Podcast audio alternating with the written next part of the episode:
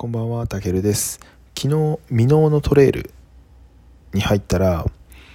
わらび生えていたんですよね。僕、昔からの山菜取るのが好きで、まあ、子供の頃よく父親に連れられて、まあ、わらび取りだったとか、りとか、タラの芽とか、なんかそういう山菜を取りに行ったり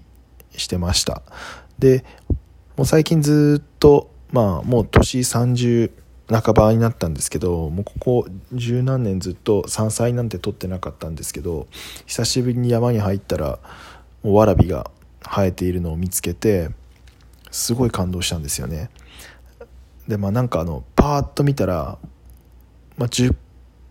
本ちょっとぐらい生えていてこれちょっと探したら割と